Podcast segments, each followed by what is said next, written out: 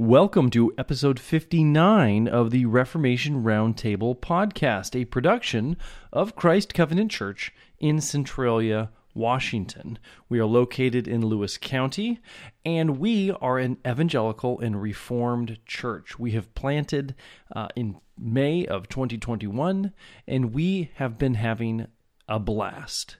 I'm super excited to bring you the audio from our Lord's Day service that took place on August 15th of 2021. If you would like to join us for worship or to learn more about what we believe, you can head on over to lewiscounty.church, not .com, lewiscounty.church. You'll find our meeting times and our meeting place there. So with that, we'll turn it over to the sermon. Hope you enjoy the audio and I hope you join us for Lord's Day worship. Our meditation in preparation for worship this morning comes from the book of Joshua, chapter 24, verse 1, part of verse 2, and verse 14. Then Joshua gathered all the tribes of Israel to Shechem and called for the elders of Israel, for their heads, for their judges, and for their officers, and they presented themselves before God. And Joshua said to all the people, Fear the Lord Serve him in sincerity and truth. Put away the gods which your fathers served on the other side of the river and in Egypt. Serve the Lord. Let's pray. Father in heaven, we serve no God but you. We have chosen to serve you because you first loved us and chose us to be your inheritance.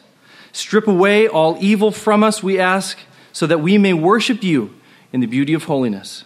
We ask this in Jesus' name. Amen. Please rise with me as we worship the triune God.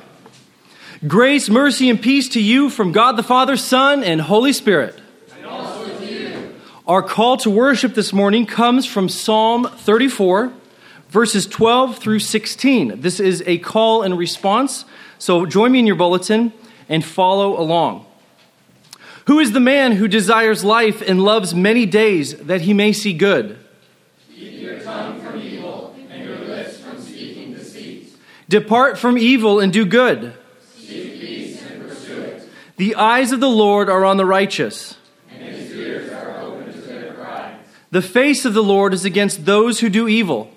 To cut off the remembrance of them from the earth. Lift up your hearts. We lift them up to the Lord. Pray with me. Our Father in heaven, hallowed be thy name. Thank you for calling us into your glorious presence. We desire life and know that such a gift can only come from you. Thank you for placing your eyes upon us and opening your ears to our cries. Keep us from evil and deceit. And for those who would do evil against you or your people, we ask that you would cut off the remembrance of them from the earth. We ask this in the name of Jesus, who reigns with you and the Holy Spirit, one God, world without end. And amen. amen. If you love Jesus, you need a church in which to belong. This isn't negotiable. Worshipping weekly and serving the brethren go hand in hand with the new life that is found in Christ. Don't forsake gathering together, the author of Hebrews tells us. Since you're all here this morning, I won't belabor the point. We all agree that at least we should be here. Okay, but what about when we get to church? What should the worship look like? An earnest believer, a very earnest Christian, might express and will express a preference for this type of worship, that style of preaching, an emphasis on this topic, or perhaps avoiding that particular doctrine. Human preference is hard to understand and impossible to quantify. Now, we also live in an age of large, sprawling communities which are no longer limited by distance, being instead connected by cars. So, this gives us quite a lot of choices of churches from which to pick. And why, if this one isn't doing it for us, there are five more on the list we can try. Add to that our individualistic, American, I'm the boss of me spirit, and the waters of what worship should look like grow muddier still. So, to deal with all of this, most modern evangelical churches adopt a very informal style of worship with a come as you are culture. Christianity isn't a religion, they tell us, it's a relationship. God doesn't want to be your God doesn't want your stuffy scripted religion. He just wants to be your friend. It's so common to hear this kind of thing now, it's become cliche. However, the picture the Bible paints for us is this. Also, the author of Hebrews. Therefore, let us be grateful for receiving a kingdom that cannot be shaken. And thus, let us offer to God acceptable worship with reverence and awe, for our God is a consuming fire. Reverence and awe? A consuming fire? Acceptable worship? What have we gotten ourselves into here? I thought the Christian God was nice and accepting and non judgmental. Well, God certainly accepts us where we are when we come to Him, but He never leaves us there. He is constantly forming and reforming us in growth and maturity. So let me ask you a question Are you approaching God with reverence and awe when He calls you into His presence? Are you seeking acceptable worship? If you are, good. And when you hear the and when you hear of Paul rejoicing with the Colossians in chapter 2 of in verse 5, when you hear him rejoicing with them for their good order in worship, it might make you want to rethink everything about your order of worship. So, if this is your first time worshiping with us today, you've already noticed that we are not informal here. This is intentional.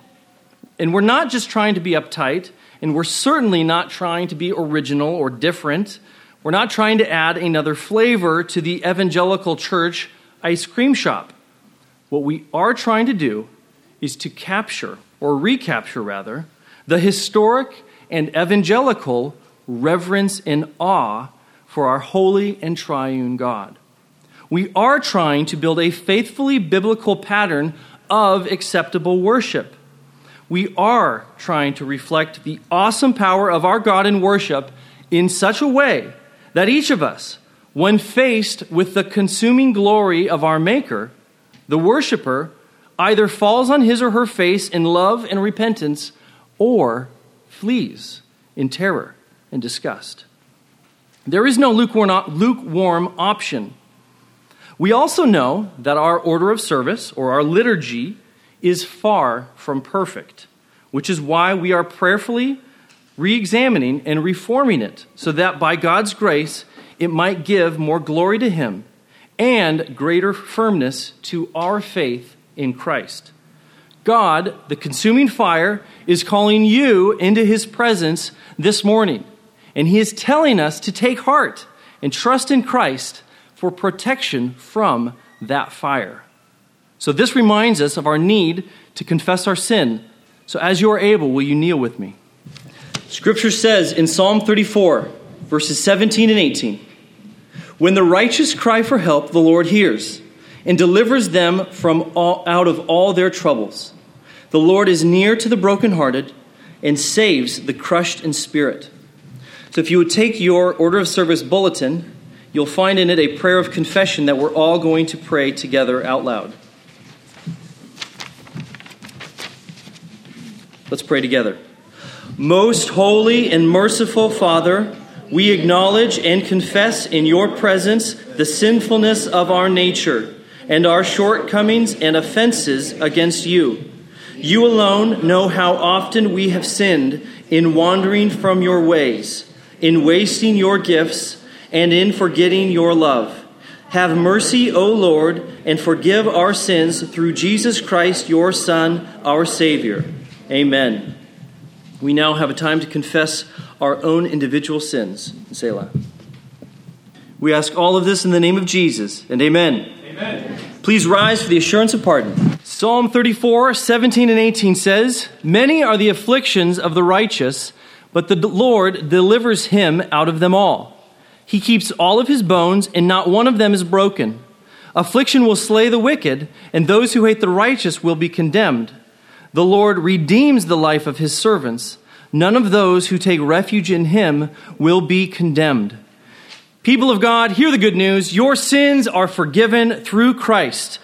Today's scripture for today's sermon is from Genesis 1, and it's verse 1. And actually, it's only a portion of verse 1. In the beginning, God. The very word of the very God.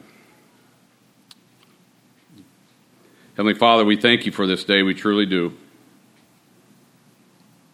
And Lord, we pray that you would anoint our lips and our ears, our eyes, our hearts, every, every single thing about us, Lord, to partake and to uh, receive your word and your truth. Lord, guide us all today while it's still today. And we thank you for this time of fellowship and this time of worship. In Jesus' name, amen. amen. Please, please be seated.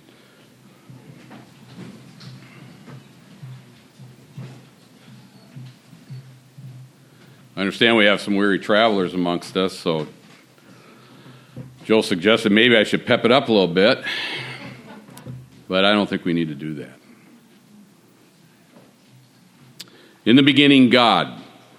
And four words that are just um, about as powerful, I think, as any words can be. And as I was talking with the elders, Luke and Joe, and understood that I would have an opportunity to be here on this Sunday, um, of course, I begin to think and begin to seek the Lord and, and ask God, what, what word is it that you would want? And initially, I thought about the Sermon on the Mount because I love the Sermon on the Mount, and it's because it's so difficult as well. But the Lord has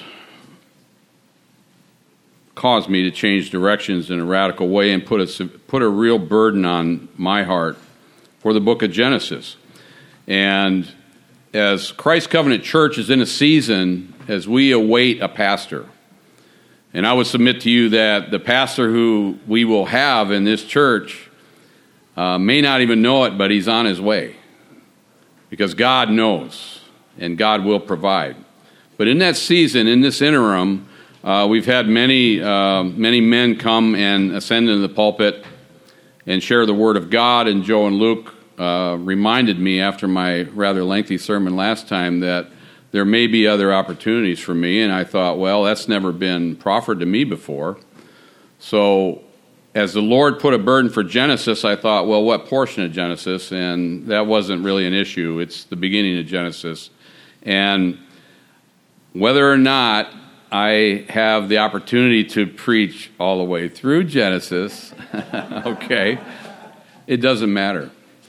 The Lord may call me home before we get to the end of that, okay?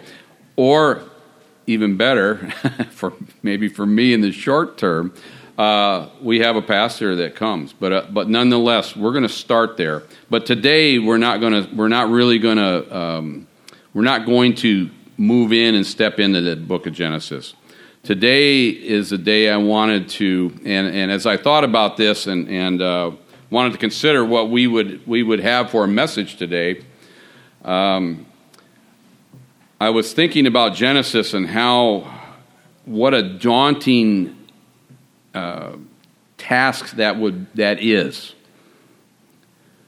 Because when you really think about Genesis, it, it is the beginning. In the beginning, God and then and then everything just kind of begins to build and we begin to see God reveal himself to us in the book of Genesis.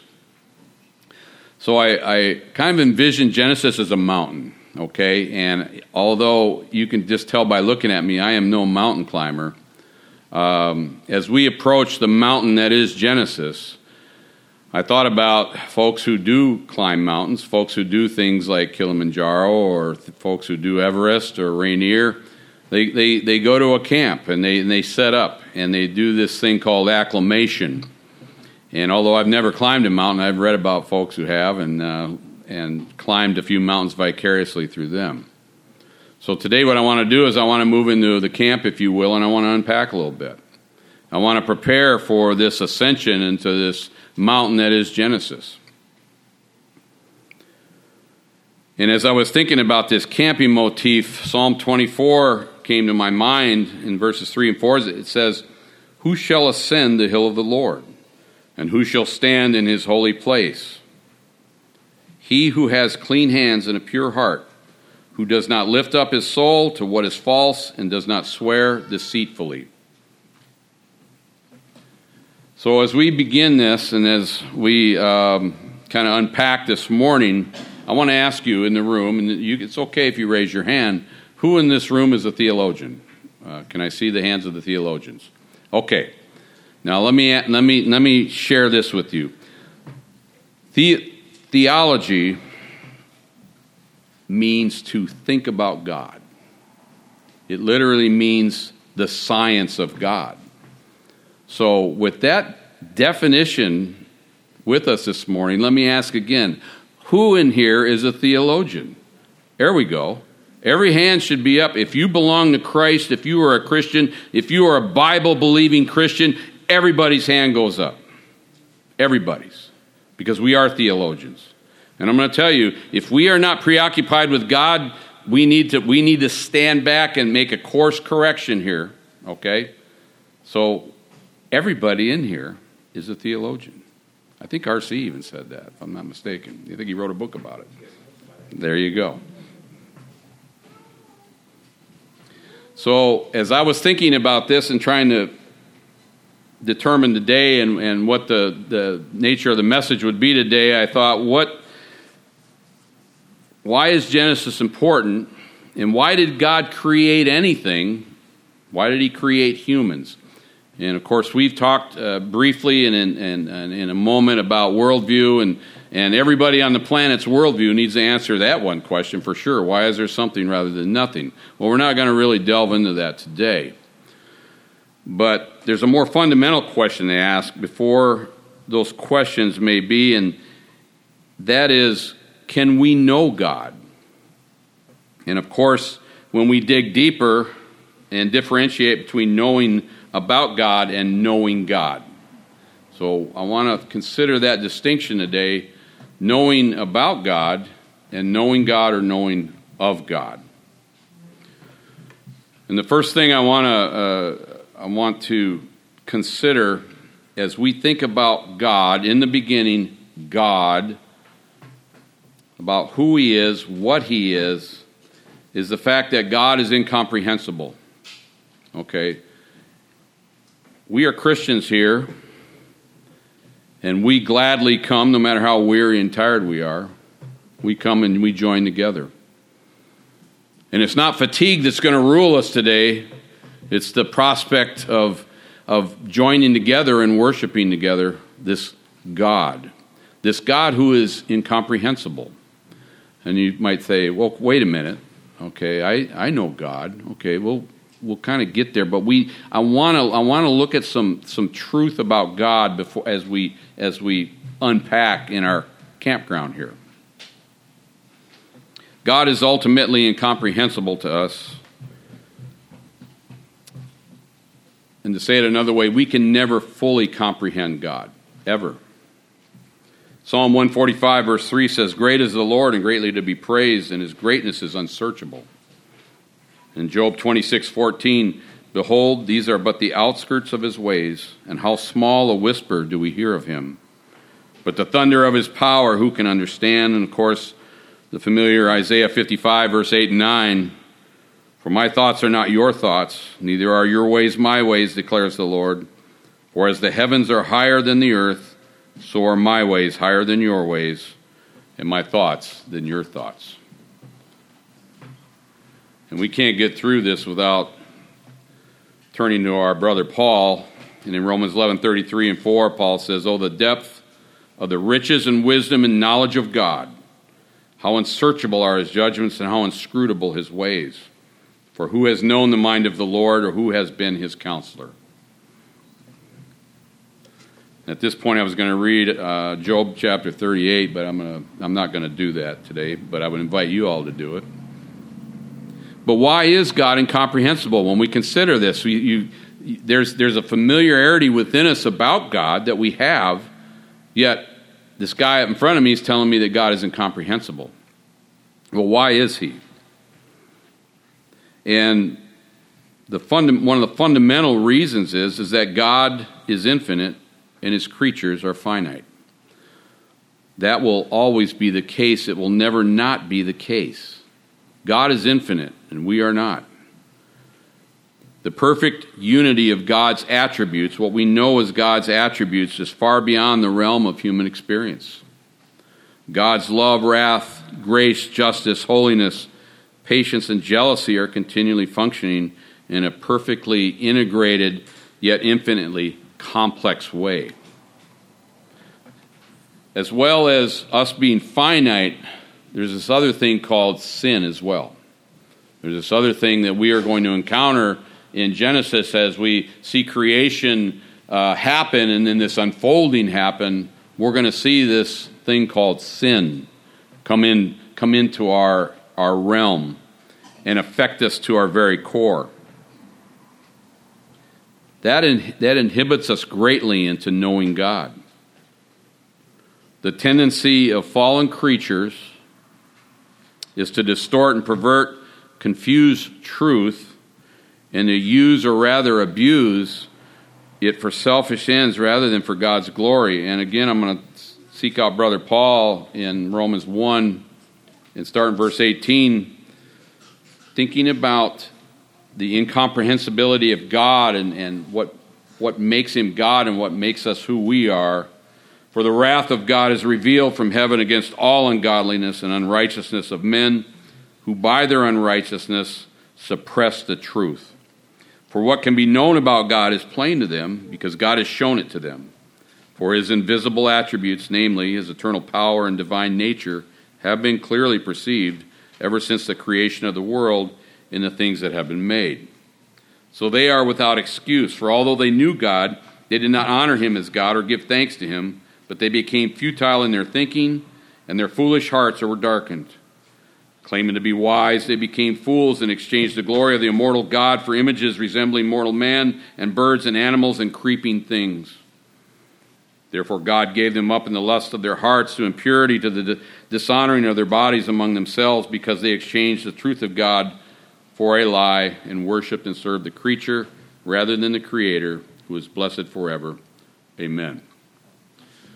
Now, that's, that's a really rough portion of Scripture to consider, but remember, we're looking at it in the context of knowing God.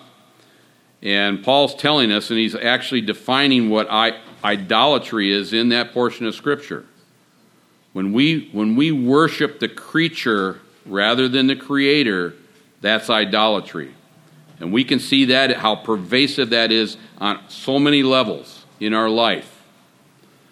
Um, and I'll save all that for another time, okay?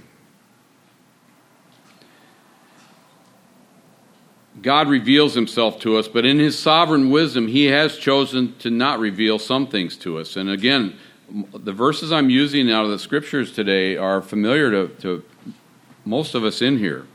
Deuteronomy 29, verse 29 says, The secret things belong to the Lord our God, but the things that are revealed belong to us and to our children forever. Now we're seeing, we're seeing a pattern here about knowing God.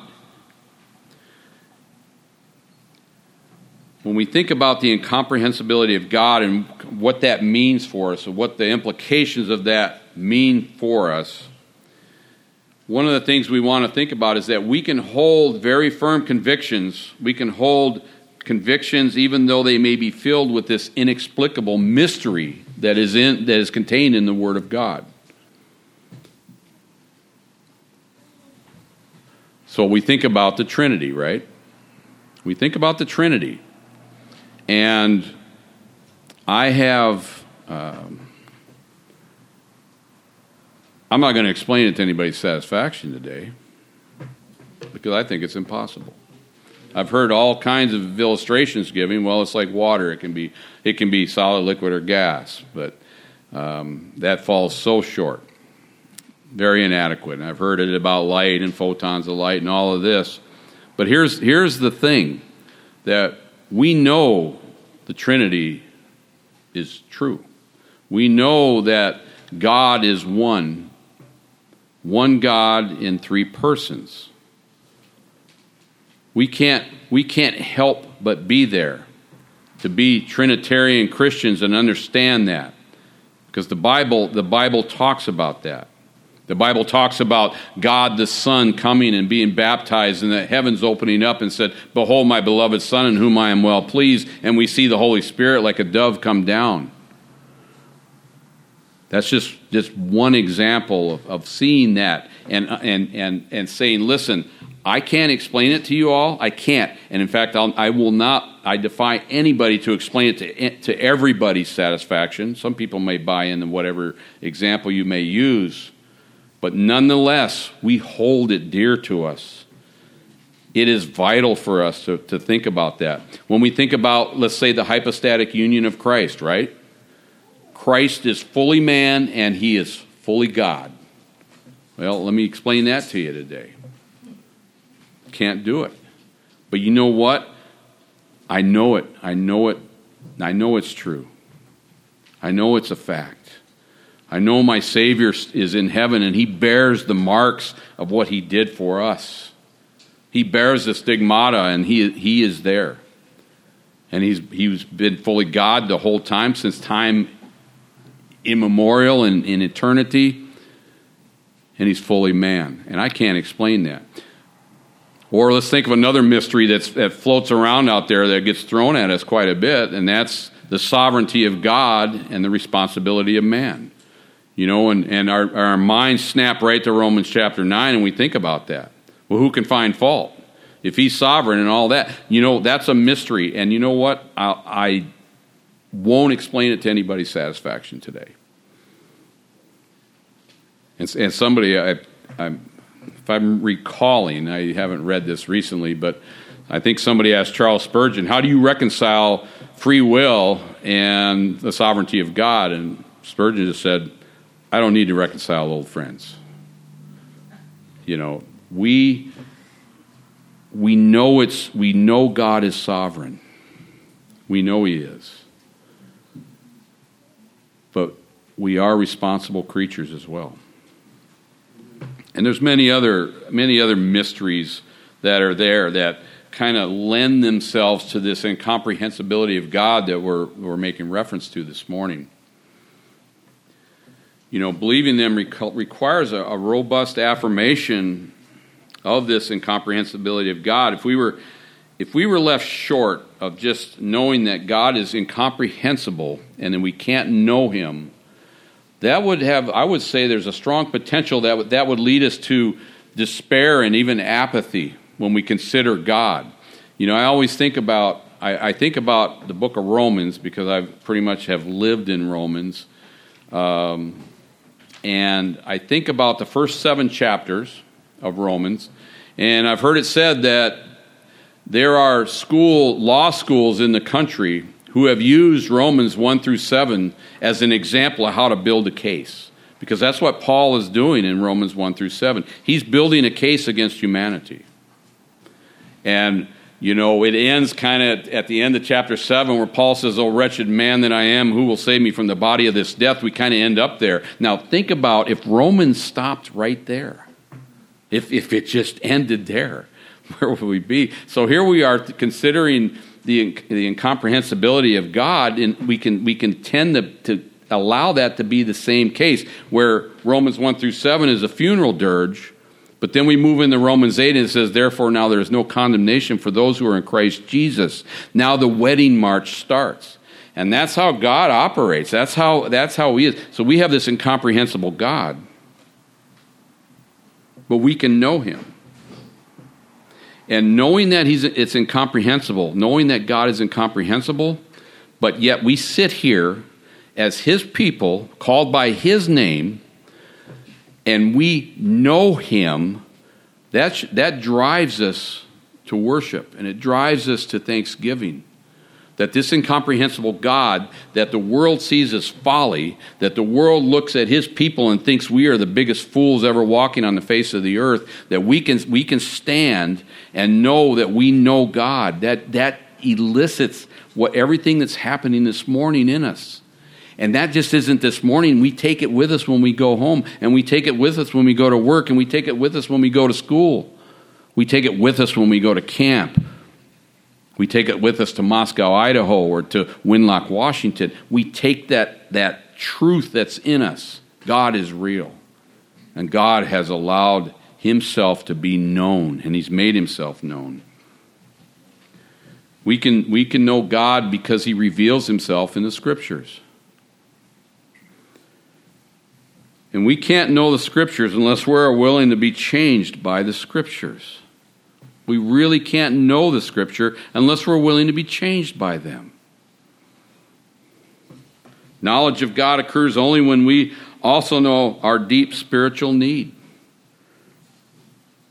And when we are receptive to God's gracious provision to reveal himself to us through the work of his, his Son, his precious Son, who's our Lord and Savior, Jesus Christ.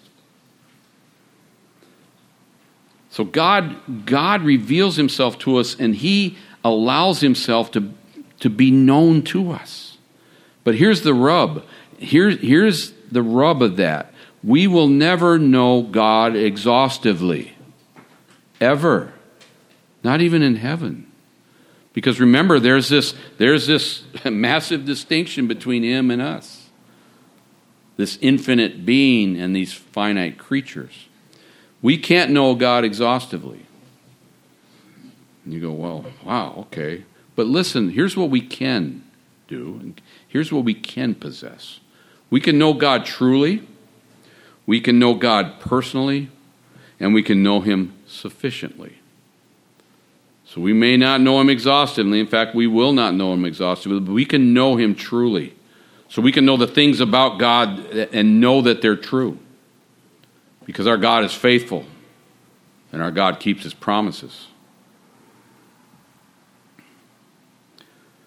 Knowledge of God in Christ should be our greatest delight.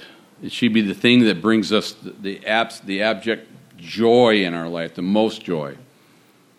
In Jeremiah 9 and 23 and 4, it says, Thus says the Lord, let not the wise man boast in his wisdom let not the mighty man boast in his might, let not the rich man boast in his riches, but let him who boasts boast in this that he understands and knows me, that I am the Lord who practices steadfast love and justice and righteousness in the earth. For in these things I delight, declares the Lord. And again, Brother Paul and the apostle in 1 Corinthians 2, verse 2 says, For I decided to know nothing among you except Jesus Christ and him crucified. And in Galatians 6:14, but far be it from me to boast except in the cross of our Lord Jesus Christ, by which the world has been crucified to me and I to the world. Knowing God for us is it's vital and it brings a vitality to us. It quickens it quickens our dead and d- dead hearts, our hearts of stone. It's the basis it's the basis for our attaining eternal life. You think of John 17, verse 3, and this is eternal life. Jesus is going to tell us what eternal life. This is eternal life, that they know you, the only true God, and Jesus Christ, whom you have sent. And it's at the heart of life in the new covenant this knowledge and, and, revelation of God in our lives. Think of Hebrews 8 and 11 and 12. And they shall not teach, each one his neighbor and each one his brother, saying, Know the Lord, for they all know me, from the least of them to the greatest, from the least of them to the greatest. For I will be merciful toward their iniquities, and I will remember their sins no more. And of course, delighting in Christ leads us to godly love. We think of 1 John 4, uh, 7 and 8. Beloved, let us love one another, for love is from God, and whoever loves has been born of God and knows and knows God. Anyone who does not love does not know God, because God is love. I want to look for just a, just a few minutes here and talk about God's attributes. Because remember, we're unpacking this, this God in the beginning, God.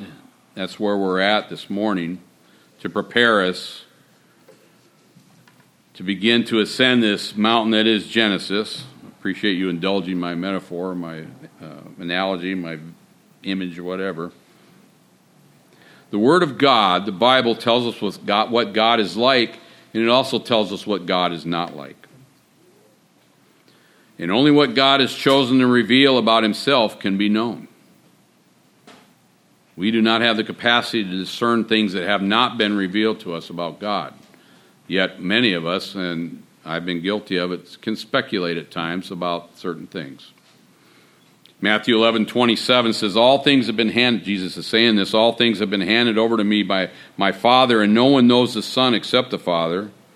No one knows the Father except the Son, and anyone to whom the Son chooses to reveal him. We must understand that God is our creator and we're part of his creation.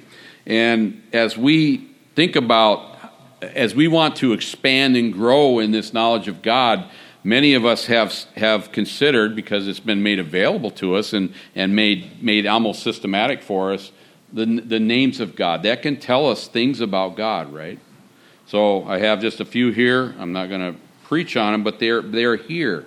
And I, would, and I would invite you that uh, this is wonderful fodder for devotion time, thinking about the names of God. I mean, the Bible is replete with, with the names of God. You think of Elohim. Elohim is the term for God that, I, that we cited this morning in Genesis 1, verse 1. And Elohim, Elohim means strong one or divine.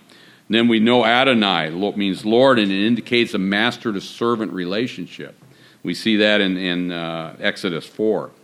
El Elyon means Most High, the strongest one in Genesis 14. El Roi, the strong one who sees in Genesis 13. El Shaddai, Almighty God in Genesis 17. El Olam, everlasting God in Isaiah 40. And of course, Yahweh, Lord, I am, meaning eternal, self existent God in Exodus 3 13 and 14. Now, just that, that last one alone in Exodus 3 13 and 14, that actually could be a sermon series more than just one sermon when we consider when God says, when the Lord says, tells Moses, I am. Tell them, I am sent, sent you. Okay. What, a, what an amazing question. Everything that God, God presented to Moses to ask of him, Moses said, I got to go back there. What do I call you? What's appropriate? And the Lord said, You tell him I am. And that, that contains, I mean, every, everything, okay? Um, God's attributes are those qualities that constitute what He is, the very characteristic of His nature. Remember, we're, we're looking at knowing God this morning. Question four of the Westminster Shorter Catechism asks, What is God? And here's the answer God is a spirit, infinite, eternal, unchangeable in his being, wisdom, power, holiness, justice, goodness, and truth. That's a great answer, succinct, and that's one of the reasons why we are confessional and creedal people in, in our church. This was, this was not something somebody just dreamt up while they were sitting on their waterbed at home. This, this, this has been fleshed out by, by thousands and thousands of hours of studying the Word of God. God's attributes are those things that He has declared to be true about Himself when we think about His attributes. They're not what, here's the thing, and I was reading A.W. Tozer this week about this. God is, the attributes are not what God is composed of. God is not composed of anything. There's never been a time where God not is, was, been, or anything like that. God is infinite. There's no one, nothing before God. He's not composed of anything, He's not a composition of His attributes. And the other thing about the attributes that is important to understand is that the attributes, as, as we study them and look at them, they apply to the entire Godhead. The attribute of infinity or eternity or love or whatever applies equally to the Father, to the Son, and to the Holy Spirit. The attributes are permanent, they're intrinsic qualities, they can't be gained or lost. Again, we're, we're, we're talking about, in a way, we're talking about how we can know God, and this is information about God. Um, these attributes that we know that we've seen listed are inseparable from God's being or essence. Um, the attributes are His nature. So we don't say we don't say God loves, although He does. We say God is love. We say God is holiness. God is justice. He's infinite. He's eternal. He's faithful. All of that. And when we think about the attributes of God, we think usually we categorize them in two categories. One, the communicable uh, attributes, okay? Attributes that can be communicated from God to others, namely his human creatures. And we think of God is love, and humans can love, right? We can love because God is love. He's not, he's not love because he loves. He loves because he's love, you know. But we're humans and we can love. And I was thinking about this. You know, I love my wife. And here's the thing I love her with all my heart. And I say that confidently, I do, without any arrogance or anything. I love my wife with all, with all my heart. I don't think I can love her anymore. But here's what I can do I can love her better because we as creatures, we love, but we love imperfectly. So my prayer, my repetitive prayer is, Lord, help me love better. I want to I want to love that woman better. I don't think I can love her anymore, but I can love her better. And Lord, I want to I want to love I want to love your people better too. I pray for that because I you know, I've struggled with that sometimes. I can be a very selfish person. So anyway, we see that we see these attributes that can be communicated to us. God is just. We we seek justice. We look for it in our lives, but again, it's imperfect. How many things? How many times have we seen uh, judgment come from a bench that was just totally irrational and totally unjust? Not from God. We won't ever, because He's perfect in that. And you know, humans. Um, man, uh, I've, I've gotten cards and things from the Stout children, and they're just wonderful. They're beautiful. They create these, these things, these ideas that get put on a card or whatever, and, and I, cher- I really appreciate them. I cherish them. And they've created those things. But you know what? When Liesel did it, she grabbed she grabbed a colored pencil, she grabbed a paper, she did all this, and what was in her came out and it got expressed on the paper. But when God created the world, it was ex nihilo, it was out of nothing. Out of nothing. So we can be creative and we can create. So there's an attribute of God that we can we can share in, but again, it's it's it's different and it's infinitely different. One of the, um, well, before I go on, there's the next category, the other category is the incommunicable attributes of God. Those are unique and distinct to Him. They cannot be communicated to us, and we all, you know, we all know those already. And I don't want, I don't want to belabor them. You know, God's omnipotence, His omniscience, His, his omnipresence, uh, His eternity, all His holiness. All these things belong to God and Him alone. We, we, can't, we can't partake of those, although we can be the beneficiaries of them, or the benefactors, rather. Beneficiaries. But one, there's, there's three attributes that are incommunicable that I just want to I want to touch on, and then um, we'll be prepared in our campsite to think about what's coming ahead in Genesis. The first one is aseity. It's a, a, a bit of a archaic term perhaps, but aseity refers to God's independence or self existence. That's, that's important. It's from the Latin word "asi," which means from himself. Now, aseity is not to be confused with asceticism. Okay, uh, you'll see that term kind of floating around out there, and that's just a that's an approach to living that renounces the comforts of the material world. That's asceticism. We're not we're not asceticists here. But we're, we're looking at God, one of his incommunicable attributes, this attribute of aseity. And I chose aseity. There's a few incommunicable attributes, but I chose aseity for this reason because I'm thinking about I'm thinking about Genesis, I'm thinking about the creation, I'm thinking about all this. And remember back at the beginning, a few minutes ago, uh, we asked, well, why did God create anything? Why did God create us? You know, that's a really valid question. We should, we, nothing wrong with asking that. And I've heard it said in my in my life that God God lacks glory or he lacks love and therefore creates men and women to supply it. he then cares for them as a reward for that.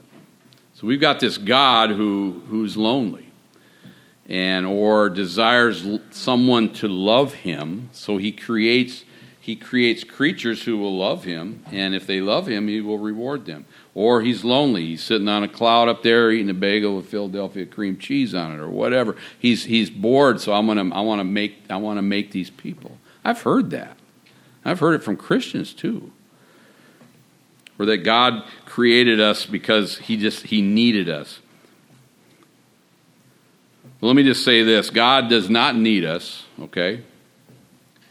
And I know every head in here is going to nod with in, in affirmation of that. God does not need us, nor does he need the rest of creation for anything. God gains nothing from us. Nothing. We're talking about God who is perfect. You can't improve upon perfection. To believe in him adds nothing to his perfections, and to doubt him takes nothing away from him. You know, we can handle that truth. We can handle that truth as his people.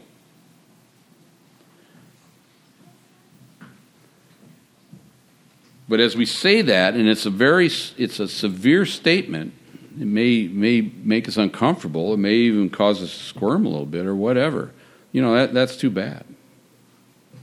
He doesn't need us. But here's the thing we and the rest of creation can glorify God and bring Him joy. You know, you think about you want to you want to start delving in and considering why God created us. Why? What's the chief end of man? Right? It's to glorify God and to enjoy Him forever. We can we can worship Him and bring God joy, and that should bring us joy that we can do that.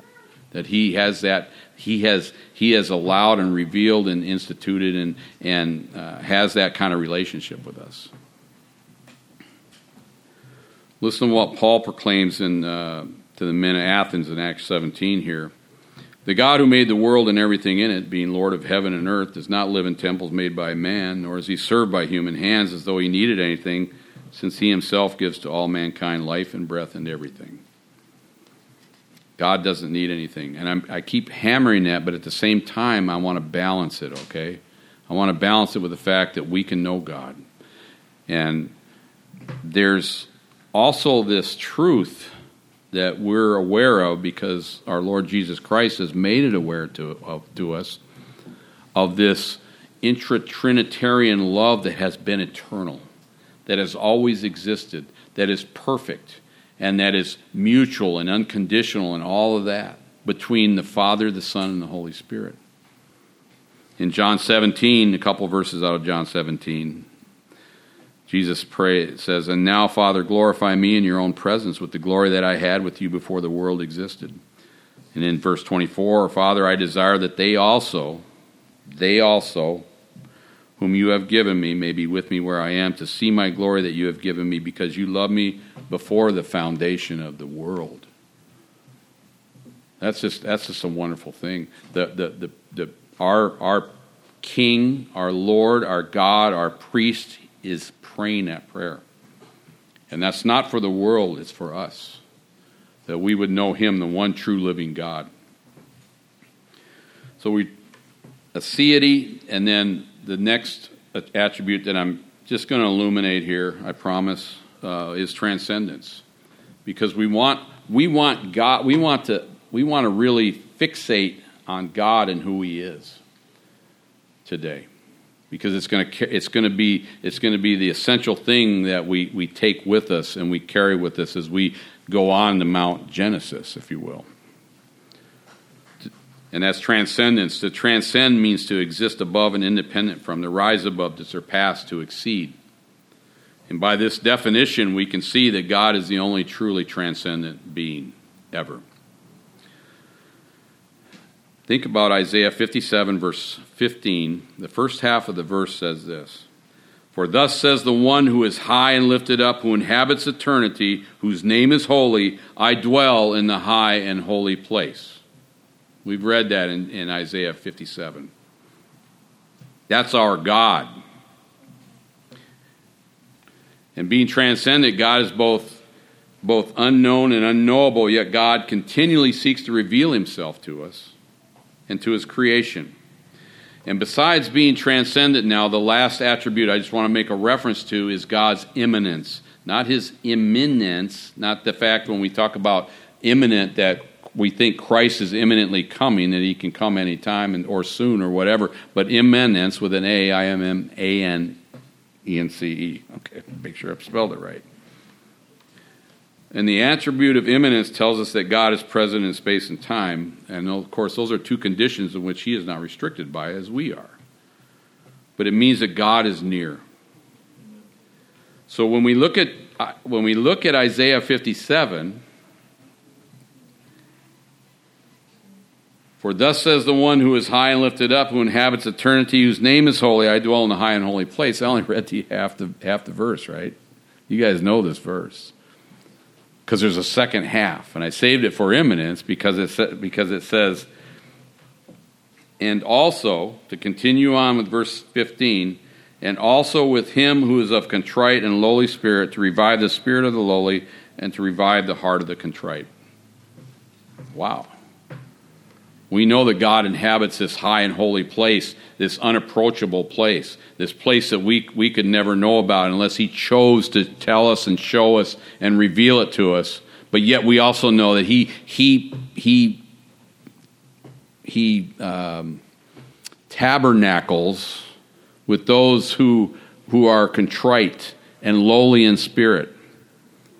You know, we heard Jesus say in the Sermon on the Mount, Blessed are the poor in spirit Blessed are those who see their, their spiritual depravity, those, their spiritual deficit. But God, all, God has an answer for all that. And, you know, I want, as, as severe as this, as knowing God is, I want to be, I want to be sure that you also hear me when I say we can know God and He's made Himself and He's revealed Himself to us. That's a beautiful thing, and it should, it should fill us with this, with this, um, sense of, of love and worship and glory and all, all of this as we, as we check it out today. You know, as far as immanence goes, there's no place that God is not. He's everywhere simultaneously. And the evidence for his transcendence as well as his immanence is evident in his infallible and inerrant and inspired word. Now, as an aside, and I'm going to finish up here, okay? But uh, as an aside, I, there was there's two terms that I want to think about in the context of uh, transcendence and immanence, and that is this notion of pantheism. And you guys will run across this as you study theology, because you're all theologians, and you're going to run across these things. And pantheism will tell us everything is God or is a part of God, which makes him equal with his creation and unable to act upon it. So we, we want to be we want to be discerning and we want to know what we're talking about. We want to understand these things. We want to we want to study and meditate on the Word of God. And the other the other term that we'll come across is deism, which does talk about that God is distant from His creation, but it says that God deny but it denies that God plays any active role in His creation. We know that's not right. So I want to finish with this. There's a book. There's a book that I have, and, and perhaps some of you, or maybe all of you, have by J.I. Packer called "Knowing God," and it's and it's an amazing book. If you don't have it, I cannot encourage you enough to look at it.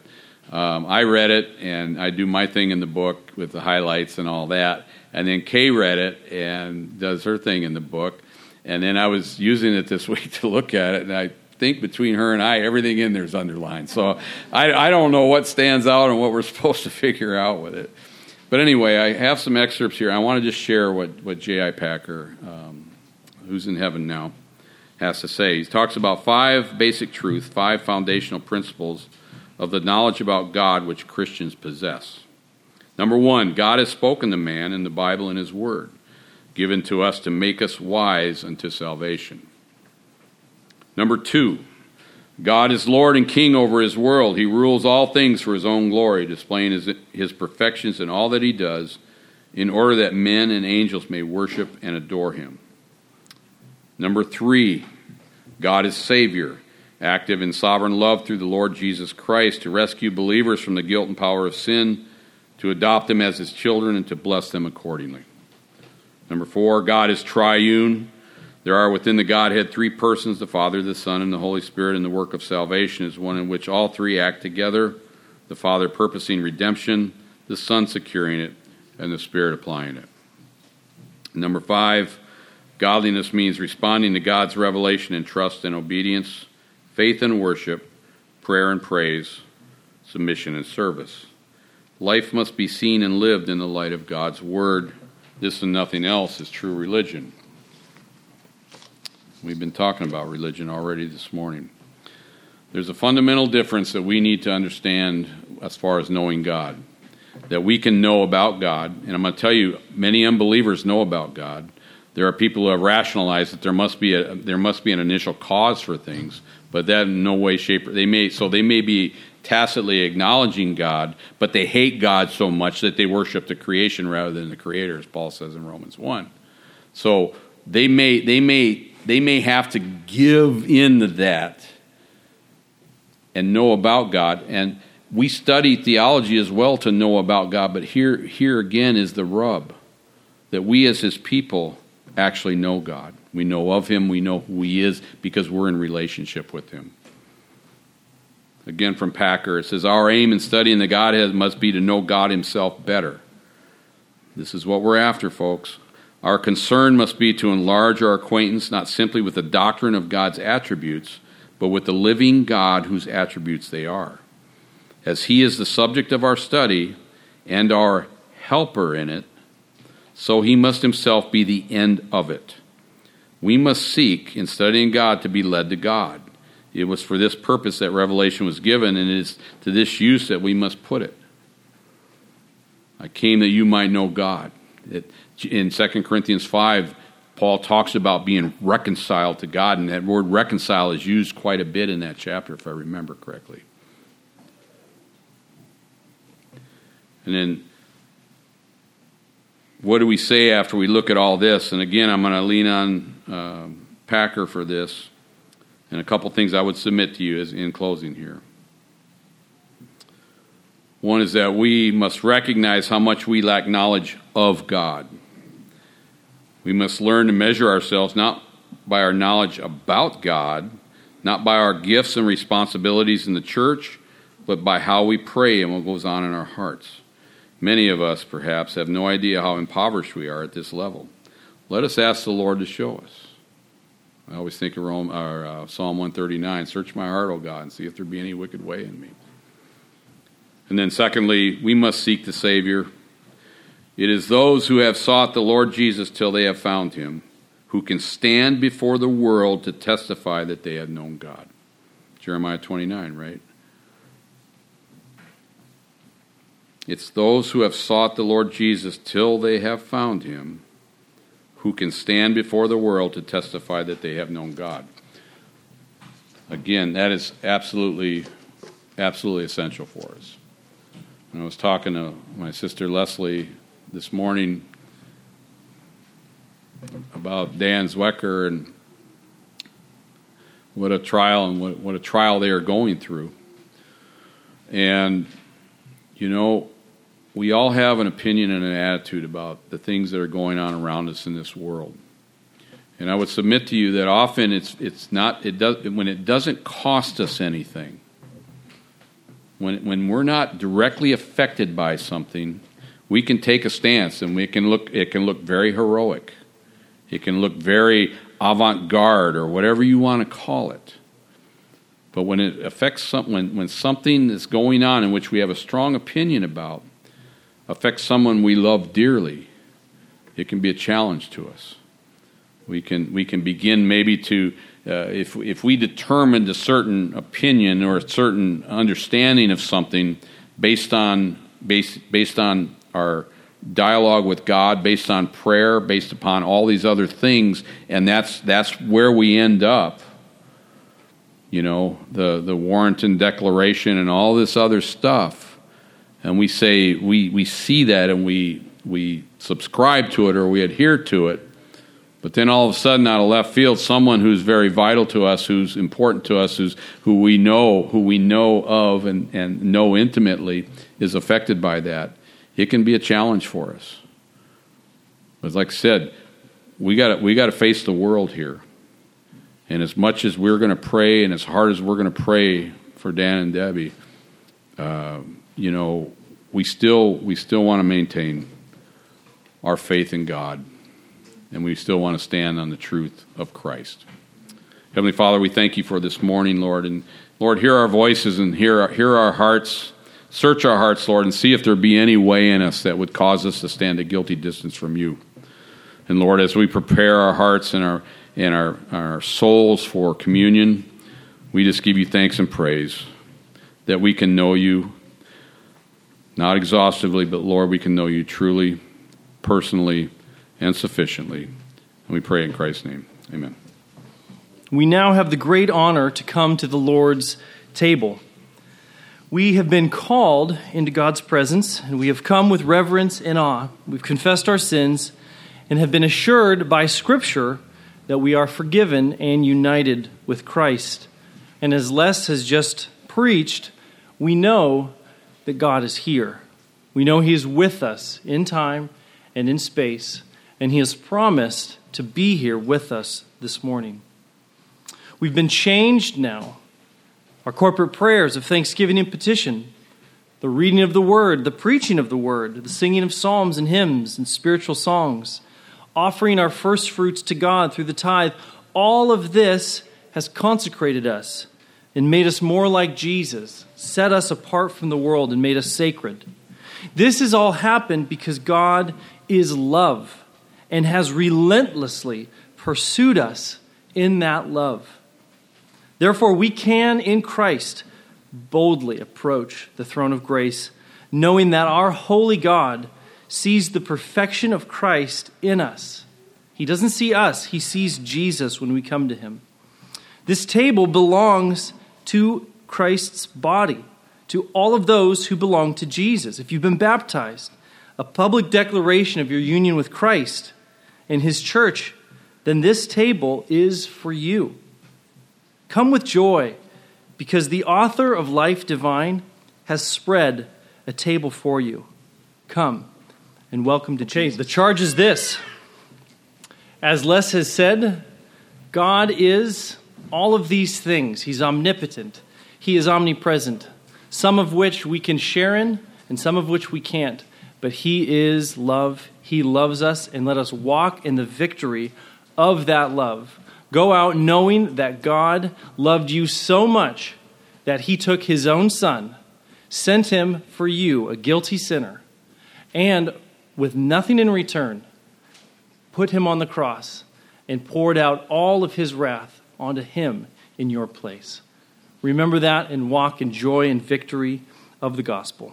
Will you rise for the benediction?